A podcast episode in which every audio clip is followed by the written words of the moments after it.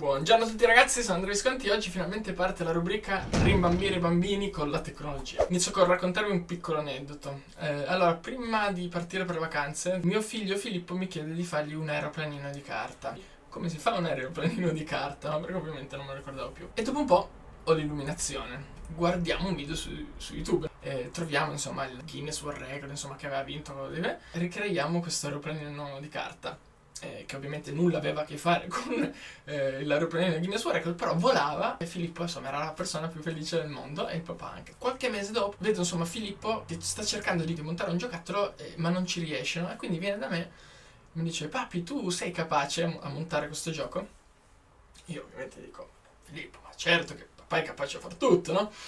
E infatti non sono riuscito a montarlo e dopo un paio di minuti che, che ci provavo vedo Filippo che prende e se ne va e dico ecco 4 anni e ha già perso le speranze in suo papà.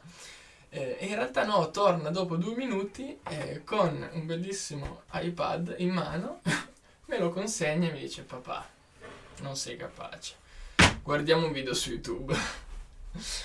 E quindi niente, lì ho capito insomma che i nostri figli sono diversi da noi. Poi tra l'altro mancava un pezzo e quindi poi abbiamo fatto il reso su Amazon, quindi non è che non... Però comunque mi ha colpito questa cosa, no, perché per lui era scontato trovare online la soluzione a un problema che lui aveva offline, no? E lì ho capito che che i nostri figli sono biologicamente diversi da noi. Cioè per la prima volta nella storia dell'uomo il cervello dei nostri figli è diverso da quello dei genitori, no? Soprattutto a causa della tecnologia. Però questa non è colpa loro, cioè chiariamola questa roba, sono diversi, sì, ma non è una colpa. Anche perché se tu li fai sentire sbagliati, cioè, poverini, li distruggi, no? Un bambino se lo fai sentire sbagliato e non ha la, la forza anche psicologica di reggere questo peso. Cioè, loro sono fatti bene, cioè, sono perfetti così come sono. La biologia del loro cervello invece è cambiata ma il loro cuore no, ok? Quindi sono cambiate le circostanze che stanno attorno e infatti penso che oggi la vera sfida dei genitori sia quella di fare ai figli una proposta che sia alla loro altezza, no? all'altezza anche dei loro desideri. E quando eravamo piccoli noi, i nostri genitori era un po' più facile, no? Bastava veramente appallottolare un giornale per fare una palla e quella era la proposta più interessante che avevamo, no? La mia generazione forse aveva già qualche proposta in più in realtà, ma chi ha qualche anno più di me, insomma, penso che si ricordi che veramente da bambino aveva poche possibilità e quindi gli bastava poco. Ora i nostri figli sono, sono bombardati da proposte sempre più interessanti, quindi è più difficile fargli una proposta che sia più interessante de- delle proposte che loro oggi hanno con la tecnologia, proprio perché i nostri figli sono fatti bene, che seguono ciò che rep- reputano più interessante per loro, cioè questo qui è, è normale, no? Anzi è giusto che sia così. Quindi se la proposta migliore che hanno è svaccarsi sul divano e guardare la televisione, o anche solo il soffitto, no? Perché in alcuni casi, invece magari nell'adolescenza, capita anche questo, no? Fanno bene perché quella è la proposta migliore che hanno in quel momento lì. Se la proposta migliore che hanno è usare il solito amico qua, e loro lo usano, ma per noi adulti è identico. Non so, mi viene in mente quando sei dal medico, no? Qual è la proposta migliore che hai, no? O che reputi di avere in quel momento? È, usare il telefono, no? E quindi cosa fai? Ta ta ta ta, giochini, mandi messaggi, eh, controlli i tuoi social, insomma, fai quel bellissimo gesto con il pollicione, no?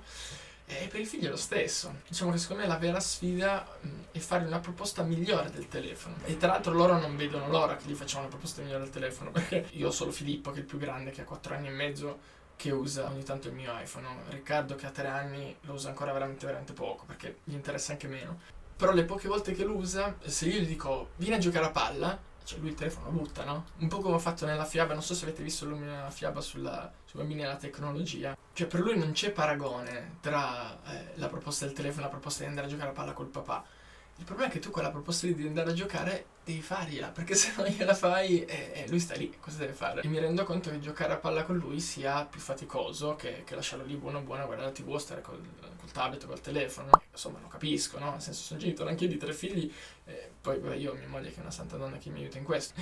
Mi, fa ridere che quando ero piccolo eh, e tornavo tardi, insomma, no, giocavo troppo in giardino o, lordavo tutto, mia mamma per sgridarmi mi, mi faceva così mi urlava dicendo Fine in camera tua e non esci finché non hai pensato che cosa hai fatto.